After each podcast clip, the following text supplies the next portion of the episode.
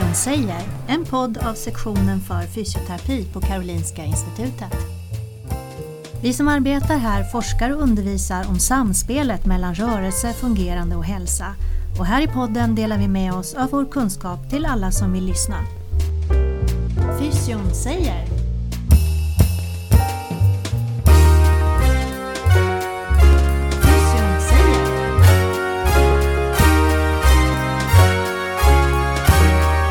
Fysion säger Välkommen till Fysion säger. Dagens ämne är cerebral pares och för att prata om detta har jag hittat Cecilia Lidbeck från något rörelselabb i Karolinska sjukhusets källare. Eller hur Cecilia? Var sitter ni och forskar? Det är faktiskt så att vårt rörelselabb inte är i en källare utan det är på eh, Astrid Lindgrens barnsjukhus i Solna.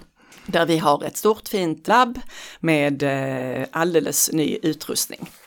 Fantastiskt att höra för att jag vet att alla rörelselabb brukar ligga längst ner i de djupaste delar av olika byggnader.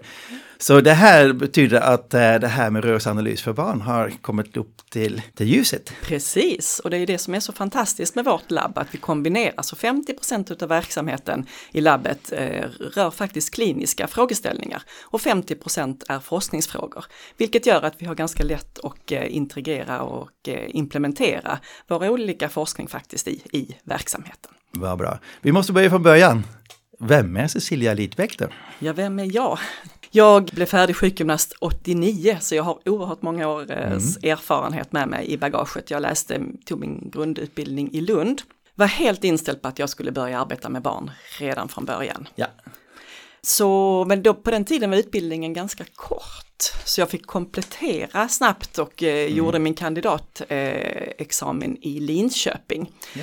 Så ganska så snabbt så rörde jag mig runt lite mellan olika universitet och fick mycket input på ja. och det är jätteviktigt tror jag. Man får kolla runt lite och se vad som finns och plocka fram det bästa. Och nu då, nu vet jag att du också är lärare. Jag är lärare, precis. Nu är jag på Karolinska institutet och lärare här på eh, NVS i, på fysioterapeutprogrammet. Ja. Har jag ett uppdrag i barnkursen som är fantastiskt. Det är underbart att få lov att föra ut och förmedla eh, sin engagemang till nyblivande kollegor. Ja, det kan man ju verkligen säga att du har. Eh, Jag vet också att du håller på med forskning naturligtvis. Det kan inte, jag har disputerat. Jag har disputerat, ja, och det gjorde jag 2016 och min avhandling hette Standing in Children with Cerebral Palsy och då var jag intresserad utav olika aspekter som påverkar eh, rörelse och hållning hos en grupp barn med stora utmaningar. Men sen har du inte släppt forskningen va? Nej, jag hade turen. Eh, Jag eh, hade ganska svårt att få finansiering genom Ja. hela mina doktorandstudier. Men efter avhandlingen där så fick jag faktiskt en möjligheten att få en postdoc. Och har kunnat forska tre år på heltid. Mm. Oj. Men den tog slut idag, så idag börjar jag arbeta Okej. eh, kliniskt 40 procent i alla fall av min tid. Men kommer fortfarande att ha en stor del forskning i mitt jobb. Vad bra, då är det något aktuellt också. Idag, dagens slut på postdocken. Ja. Mm. Och jag fick ett biträdande lektorat så att eh, idag är min första dag som biträdande lektor. Fantastiskt, så kul att höra. Men eh, då är dagens ämne då cerebral pares. Det, ordet säger någonting cerebral, någonting med hjärnan och pares, någonting med förlamning. Hur kan en hjärna bli förlamad? Hur kan en hjärna bli förlamad? Ja. Det är en intressant fråga och det här är ju faktiskt så att det är en klinisk diagnos som man sätter på det man, symptom som man uppmärksammar i vardagen hos små barn. Så man tittar på rörelser och hållning och det behöver inte vara förlamade men det finns en påverkan på motoriken.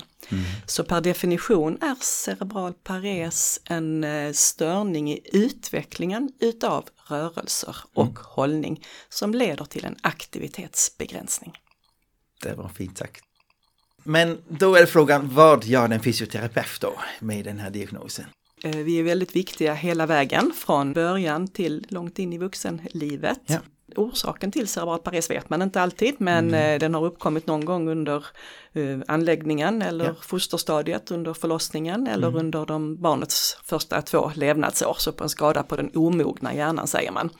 Så vi är oerhört viktiga i att identifiera skadan. Så när vi träffar små barn som av någon anledning kommer på remiss till mm. öppenvården eller slutenvården någon, eller någonstans så ska vi vara uppmärksamma när det finns en riskbakgrund att utveckla cerebral pares, vara uppmärksamma på ja. hur barnen rör sig och deras utvecklingsnivå för att identifiera skadan tidigt. Just det, för att vi är väl rörelseexperter? Ja, vi är väl rörelseexperter, ja. eller hur? Och det där är ju viktigt att hålla på.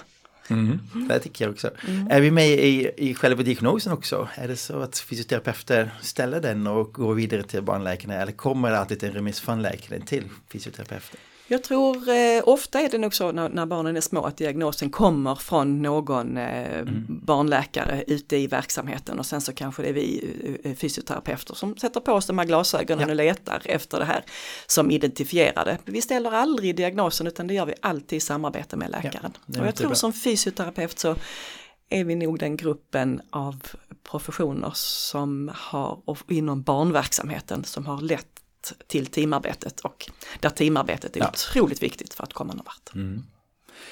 Och så växer barnet och så får den rehabilitering, eller habilitering blir det då, för att det finns inget re framför den. Precis, då blir det habilitering. Vi är med i den processen att hjälpa barnen att utvecklas så mm. optimalt som möjligt och eh, bli så självständiga som möjligt. Och det är ju en oerhörd möjlighet, men det är också en utmaning. Man träffar ofta unga eller nyblivna föräldrar mm. som har ett litet barn som inte följer utvecklingen ja. enligt förväntad. Så att vi, man kommer in i familjerna ofta väldigt nära mm. och man kommer in som fysioterapeut tidigt i barnens liv. Men vi är ofta en länk till att överbrygga ja. funktionsnedsättningen så att hindret blir så litet som möjligt i Just vardagen. Det. Och då är det naturligtvis föräldrarnas oro som ni måste bemöta där. Där är oron precis och eh, där har vi en viktig roll, det är viktigt vad vi säger, vad vi bygger upp, vad vi bygger upp för mm. förväntningar. Och ju mer man vet, desto tydligare kan man vara, men också mer ödmjuk för att eh, det är det individuella barnet vi ska möta. Och jag tänker att om vi genom att finnas nära barnen, observera dem och ge föräldrarna verktyg och möjligheter att mm. se problemen och också se sina barn så är det nog eh, det bästa sättet att möta oron för genom att få veta och förstå tror jag att eh, man kan se bakom det som kan leda till en, ett funktionshinder mm. i vardagen också låta barnet få växa och utvecklas. Just det, det var fint sagt. Men det, måste vara väldigt svårt att ställa en sån här prognos. Eh, jag kan tänka mig att eh, en pappa frågar, kan barnet spela fotboll? Mm.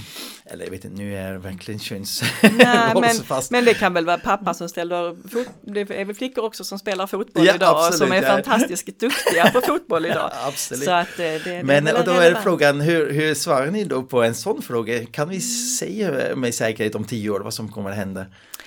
Jag, jag, tänker så här att så säker ska man aldrig vara. Mm. Men eh, det finns idag en grupp i, i Kanada som har följt en stor mängd barn och ungdomar med cerebral pares från tidig ålder mm. och upp till, eh, jag tror kurvorna finns upp till 15-årsåldern, nu kanske jag är något år mm. för mycket eller för lite där, men ungefär. Och där man vet med ganska stor säkerhet kan man se, följa utveckling över tid. Mm. Och genom att klassificera motoriken då i olika skalor så kan man inom de här skalorna genom att göra mätningar mm. eh, på barnets kapacitet när de är ganska små förutsätta hur långt man kommer att kunna komma. Och det där tycker jag är viktigt att vi tittar på de gromotoriska mm. utvecklingskurvorna och verkligen eh, ser på barnets förmåga och relaterar det till vad det använder mm. och kommunicerar det till personer i barnens omgivning. Ja. För jag tror att även om det är hårt att få veta att mm. just mitt barn kanske inte kommer att kunna spela fotboll mm. på samma sätt som jag har gjort så kanske det kan spela fotboll på ett annat sätt eller kanske inte kan kunna det men kanske får mm. göra andra saker. Precis. Och jag tror ju mer man vet desto tryggare blir man i sina förväntningar på det barnet. Bra. Eh, vilken skala används då? Är det det här growth, growth motor function? Precis, Gross Motor Function Classification System, System. säger vi som är en skala från 1 till 5. Ja. Där 1, som jag sa inledningsvis, så har ju alla barnen en störning på sin rörelse Mm. och hållning. Så man har ju en störning men barnen på G- GMFCs nivå 1 fungerar relativt bra i Mm. sin vardagsmiljö. Men har sina utmaningar och begränsningar och, och naturligtvis kanske inte samma uthållighet som om man inte har någon rörelsestörning. Mm. Medan barn på nivå 5 har väldigt stora utmaningar och kan behöva hjälp med allting. Just det. Jag har hört om ett stort register där data om alla cerebral patienter i Sverige eh, finns registrerad. Kan du berätta lite om det? Cerebral pares uppföljningsprogram, CPUP. Det är ett, eh, precis, det är högaktuellt just nu. Vi har precis haft det vi kallar CPUP-veckan. Den har gått digitalt den här, det här året. Där det har varit webbinarium från i, i måndags morse började och de håller på idag och slutar Okej. i eftermiddag. Med eh, där alla som rapporterar in information, det är logopeder, arbetsterapeuter, psykologer, ortopeder, neurologer, sjukgymnaster. Kanske jag glömde någon. Men även eh, ett starkt, eh, man har också ett starkt eh, nätverk utav, vad säger man, brukarråd, medverkande Ja. råd som har sin stora dag idag. Så som fysioterapeut då så har man en, en stor uppgift här men eh, det finns ett väldigt standardiserat eh, bedömningsinstrument kan man säga som bygger dels på intervjuer och frågor och dels på mätningar utav Ja. rörlighet och spasticitet som man registrerar i det här CPUP i, ett, eh, i en databas. En till två gånger om året och lite glesare beroende på just Ja, grovmotorisk funktion och ålder. Och då forskar man på det och då kan man få fram till exempel prognoser och, så. Precis, och vi lär oss hela tiden om detta och Mm. det är naturligtvis så att det är ett stort arbete för oss fysioterapeuter att göra de här undersökningarna men jag försöker ändå tänka att ju oftare man gör det eh, desto snabbare blir man och så Ja. tar det inte så lång tid till slut och man vinner otroligt mycket och har en bra bred bas att stå på när man sen ska planera Det är lite unikt för, för världen va? Ett sånt här stort register. Det är unikt och Gunnar Hägglund tillsammans med sitt team omkring sig med eh, barnneurologer och sjukgymnaster startade det här Cerebral Pares uppföljningsprogram 95 redan och då arbetade jag i Lund. Så jag hade, när jag flyttade till Stockholm 2001 så hade jag väl eh, lite tankar med mig på att det här måste ju spridas och komma upp även till Stockholm. Och 2005 blev det här CPUP ett eh, nationellt eh, kvalitetsregister för barn med cerebral pares. Mm, Och. Gunnar Hägglund som ortoped och som pappa till det här, han är världskänd när det gäller det här registret och den kunskapen och vi har fått ut av det. Fantastiskt. Jag vet att eh, jag lyckades eh, få ut data därifrån och skrev upp ett, en artikel tillsammans med en magisterstudent. Det var fantastiskt kul att jobba med detta. Mm. Fantastiska databaser. Det är svårt att välja egentligen vilka variabler man ska ha. Det är det svåraste när man har så mycket information. Precis, precis, och det är precis så det ska fungera det här. Det, är, det är svårt att, välja och, avgränsa sina frågor. Mm. Och jag kan tänka mig att eh, Emma Nylén som jag vet att eh, var involverad i det, magister, eller kan, ja. Mm. Ja. magisterarbetet, ja. eh, nog hade velat ha större frågor från början. Men man måste ju begränsa sig och det är väl det som är utmaningen när man Ja. kommer från kliniken, ställer sig stora frågor. Och sen ska, Och sen säger andra att ja men det här är så fyrkantigt och alla gör likadant och vi saknar säkert eh, viktig information. Vi saknar mycket viktig information, precis. Det är fyrkantigt, det är ganska biomekaniskt inriktat Mm. om man tittar på det från en fysioterapeuts eh, syn på, på saken. Vi matar in saker som vi har mätinstrument för idag. Ja. Jag som i min forskning intresserar mig otroligt mycket för sensorikens betydelse för motoriken eftersom Mm. vi vet att sensorik och perception har så otroligt stor betydelse för hur vi rör oss och hur vi planerar våra rörelser. Så finns ingen, ingenting utav eh, de delarna med i eh, CPUP idag, men vi har heller inga mätinstrument för det så att vi har en utmaning. Bra, men då tycker jag vi ska gå in i detta område för att jag tycker också, jag brukar i min första lektion på fysioterapiutbildning, då brukar jag rita upp den här triangeln. Eh, uppgift, omgivningen och sen personen. Och personen har då eh, sensorik och motorik. Och så mäter vi bara egentligen motorik. Vi mäter inte omgivningen, vi mäter inte eh, Sensorik. sensoriken. Så. Eh, Berätta. Jag tycker det är så härligt att du säger det Wim, för vi, vi, eh, jag tror vi, vi har ju liksom samma grundsyn på motoriken och jag, jag tänker att här på NVS så görs det mycket, bedrivs det mycket forskning på motorik hos personer och vuxna och äldre med eh, neurologiska störningar. Och där är det helt självklart att ta in eh, sensoriken och sensorikens betydelse för mm. motoriken. Men det var någonting vi tappade bort när det gäller barnen framförallt känns det mm. som. Men jag märker och, och förstår när jag träffar studenterna att för dem är det inget nytt. Medan i forskningsvärlden så har det varit sina utmaningar att tränga igenom lagren mm. och få tycka att det här är en, en fråga som faktiskt är viktig. Fastän det står i diagnosen för cerebral pares att de har störningar på sensoriken och perceptionen. Ja. Och som vi alla vet som är fysioterapeuter att det här är ett område som verkligen betyder någonting, men som är vår tysta kunskap. Ja. Jag skulle verkligen vilja slå ett slag för att vi hjälps åt att eh, lyfta den frågan och försöka eh, hitta utvärderingsinstrument mm. så att vi hittar ord och beskriva det här på. Just det. Proprioception till exempel, hur kan vi mäta? Ja, proprioception, visst är det spännande? och vad är det för någonting? Ja, precis. Ja. Är det bara led och muskler? Nej. Nej. Nej. Det är ju förutsättningen för rörelser. Ja. Och där man ska känna hela kroppens position i rummet. Mm. Och hur abstrakt är det? Jag vet att man jobbar ibland med sådana här tung, tyngder. Man ger kroppen lite extra tyngd så man känner den bättre. Mm, mm. Jobbar du så också? Mm. Jag har, inte, jag har inte gjort det själv men visst kan man vara lockad utav, utav att tänka så att, eh, att det skulle ge mer eh, led och eh, ledinformation mm. framförallt. Men hos den här gruppen barn så tänker vi ibland att det liksom är, är mer komplicerat än så. Att det är mm. inte bara att känna leder och muskler utan det är också att få ihop allt detta och processa informationen till en helhet. Ja. Att känna vertikalen och gravitationen mm. och hur, hur skulle man kunna jobba med det? Jag vet att jag pratade lite grann med Ulrika Myhr som då säger om man lägger något tungt, en person som sitter till exempel, mm. om man ger mera tryck i rumpan, då känner mm. man var undersöksytan är mm. och då är det lättare att hålla balansen. Mm. Det där är ju ett spännande område som det behöver beforskas ja, mer. Verkligen. Och hur man forskar på det, det är mm. en annan Och jag fråga. tror att inom den här mm. gruppen barn med cerebral pares så finns det både de, för i det här med att, ha, att, att känna sin kropp i relation till uppgiften och, och underlaget så är, är det ju också att, att, ha uppmärksamheten på sin kropp och många utav de här barnen kan när vi ber dem sitta rakt eller mm. just vid, i början av en, en, en att de får en sensorisk ja. ökad stimulering så sträcker de upp och har ganska bra viljemässig motorisk kontroll och förmåga att sträcka upp sig. Mm. Men så fort vi ger dem en annan uppgift ja så, sjunk, så kan de inte bibehålla mm. eh, uppmärksamheten på sin kropp utan sjunker igenom och faller ihop. Ja. Och där det är den växlingen mellan de olika systemen mm. som en del barn har svårigheterna med. Mm.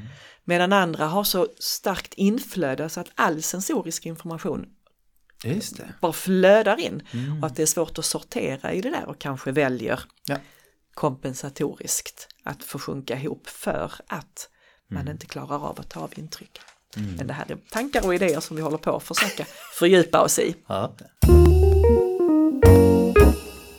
Jag snubblade över din sista artikel. Kan du berätta lite om den? För jag tror den handlar om eh, den här perceptionen där. Ja, den, den artikeln är, är, det är verkligen så att den, där är det, innehållet i den det ligger verkligen till grund för eh, hela mitt, eh, hela mitt doktorandprojekt. Mm. Och det, jag tror att den till slut blev titeln Motor Function at Increasing Postural Demands yes. in Children with Cerebral Palsy. Och där, jag, jag, tror att det är det som har förbluffat mig genom hela min tid som eh, sjukgymnast, jag är faktiskt inte fysioterapeut så jag får lov att säga sjukgymnast, att när man möter många utav barnen med de bilaterala CP-skadorna, det är viktigt att säga att, att, det, mm. att det är de som min, min, forskning riktar sig till mycket. Ja. Så även ifall de kan gå med rollatorer mm. så väljer de att gå på knä i hemmiljön. Ja. Och det där är ju spännande. Det, men där är de ju fria med sina armar, behöver ja. inget gånghjälpmedel. Och ganska stabila, men det säger ju mig någonting om att de är rätt starka i sina höftextensorer och i sin bål. Mm. Så det är svårt att säga att det skulle vara muskelstyrka mm. som är den största boven i dramat mm. när det gäller att kunna lära sig gå och stå för en viss grupp barn med cerebral pares som en otroligt heterogen grupp. Mm. Så jag vill verkligen poängtera att det här är en, en liten grupp i gruppen. Och så när de då går på knäs så, så är de snabba och effektiva i det och kommer upp i stående så klarar de inte att hålla balansen där eller sin posturala orientering. Men om vi ger ett litet, litet klä, nyp i, på axlarna, bara ja. ibland genom att hålla i kläderna på dem, så kan en del av dem klara att gå och stå. Och då tänker jag som fysioterapeut att vad är detta då? Då är det ju, då tänker vi att vi ger dem en extern referensram ja. så de mm. kan relatera till. Så om de nu inte kände sin ledposition mm. och sin kropp i rummet, så genom detta lilla ja. stödet så får de en yttre referensram ja. och klarar att hantera det. Men det här är på forskningsstadiet fortfarande, men mm. vi har beskrivit det i den senaste artikeln och eh, försöker eh, då leda fram läsaren till att komma in i de här tankarna och sen så får vi fundera vidare på hur vi ska kunna mäta det här. Fantastiskt intressant. Mm. Den här light touch vet vi att eh, om man går i mörkret, man vill ha en litet finger på väggen så vet man att man kan hitta till kylskåpsdörren eller vad man är på väg till. Jättebra liknelse. Jag tänker ofta på det när man är uppe på natten så, så letar man efter väggar och stöd och light touch. Ja. Och, och, då hittar man då orienteringen hittar man. i rummet. Ja. Mm, mm. Och varför detta då ska vara så svårt att sätta ord på när det gäller en, men det är väl det att det är en liten grupp barn som inte har så mycket talan själva. Men anledningen att jag trycker på det är att det är också väcker ganska stor frustration hos personer i de här barnens omgivning mm. som tycker att de nästan kan ja. och tänker att barnen är rädda ja. och osäkra och det blir ju en rörelserädsla. Den är ju relevant. Mm. Om det är så att det är på perceptionen mm. störningen sitter så är det ju inte så att barnen bara är omotiverade och Nej. rädda. Vi ska forska vidare. Vi måste gå vidare till nästa ämne och det är då att det kanske, vi vet att alla fysisk aktivitet är superbra för mm. kroppen, även för cerebral pares. Mm. Men det är ganska svårt att röra sig då. Mm. Så hur får man den fysiska aktiviteten i, hos barnen? Och då vet jag att det har hakat på ett projekt som handlar om race running. Mm. Berätta lite. Mm. Och vad är race running? Det är ju det är spännande för det, det, här, det här handlade verkligen om att kompensera eh, i omgivningen och överbrygga eh, funktionsnedsättningen så att det inte blir ett hinder för barnen. Mm. En eh, race runner, eller idag har man faktiskt bytt eh, benämning på det och kallar det frame runner. Okay. Eh, och det är en trehjulig cykel med en, med en sadel som man får, kan sitta på och göra springrörelser med benen. Mot marken då? Inga, Mot inga marken. trampor? Nej. Inga trampor utan mm. man använder marken som, som, eh, som eh, att få kraften ifrån, ja. att röra sig framåt. Och att se personer som kämpar ganska mycket med sin motorik i sin vardag röra sig i en, eh, jag säger race running ja. då, för vi säger nog det i Sverige fortfarande. Mm. Så är, är fantastiskt och där ser man ju verkligen det här att rörelserna hos många barn är ganska opåverkade och har förmågan att, ja. att använda rörelser medan det är posturen ofta som är ett stort hinder för många utav barnen. Precis, och då vet jag att det är ett helt team kring det här och det är en... Har det kommit med i Olympic, eh, olympiska spelen? Eller? ja, eller är det på gång? Jag, nu vågar inte, jag, jag inte säga att, var vi befinner oss, men det kan, mm. det, jag vet att man, eh, att man eh, vill och, och har siktet mot det. Paralympics där. Paralympics, precis. Jag måste ju verkligen uppmärksamma teamet omkring detta i Sverige som mm. där vi har Emma Hjalmarsson som är doktorand, har ett ja. projekt, pågående projekt kring där hon forskar på hur människan svarar på eh, träning med race running. Ja. Så vi har teamet med Emma Hjalmarsson och mm. Eh, Ferdinand von Walden som ja. är eh, läkare och eh, Rodrigo eh, Fernandez González. Och jag har säkert, jag vet att det är ett helt team bakom det men jag är har som sagt inte träffat alla utav dem, men mm. det är med stort engagemang som eh, alla går in och försöker mäta dels effekter ja. av träningen på kroppen, men också försöka sortera ut i förutsättningar för att springa snabbt med racerunning. Och det här mm. är lite spännande. Okay. Och den senaste publikationen där som mm. du relaterar till, där har vi ju sett att Precis som förväntat så svarar barn med cerebral pares på fysisk aktivitet enligt förväntan. Man får mm. förbättrad kondition, man får ökad muskelstyrka ja. och det här är jätteviktigt. Att inte fokusera på det svåra utan Nej. försöka hitta eh, aktiviteter i vardagen som överbrygger funktionsnedsättningen. Just det. Fantastiskt att höra. Så du har blivit nu lektor och eh, det betyder att du hamnar i någon utbildning. Vad finns det för utbildningar för de som är färdiga fysioterapeuter och sjukgymnaster och vill gå in i detta område. Hur går man tillväga? Ja, hur går man tillväga?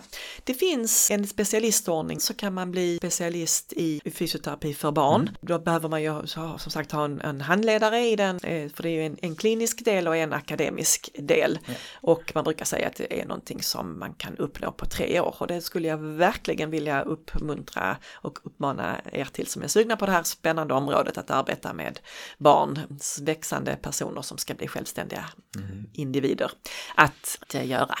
Mm. Och sen efter det så har vi har ju en kurs på institutionen för kvinnor och barns hälsa mm. i bedömning av eh, gångfunktion hos ja. Eh, personer med eh, funktionsnedsättningar. Mm. Som jag också skulle kunna vilja slå ett slag för som är en bra grund för, för att få ökad förståelse och kunskap om, om hur vi bedömer gång hos personer med svårigheter. Mm. Den, är på, den är på avancerad nivå va? Mm, den är på avancerad nivå, precis. Och den går just nu så vi har ett gäng just nu mm. och det är alltid spännande kurser med många olika professioner som möts. Ja. Och både personer som arbetar med eh, vuxna och eh, barn. Mm. Så att det är en lärorik och intressant kurs. Eh, jag ser att tiden eh, rullar fort när man har roligt och sen framförallt sånt här ämne som vi kan prata om länge. Men eh, någonstans måste vi sätta punkt också. Och då är det naturligtvis en av de sista frågorna är, vad händer nu då? Om vi skulle spola lite framåt, tio år framöver. Har vi fått då instrument som kan mäta pressfunktion?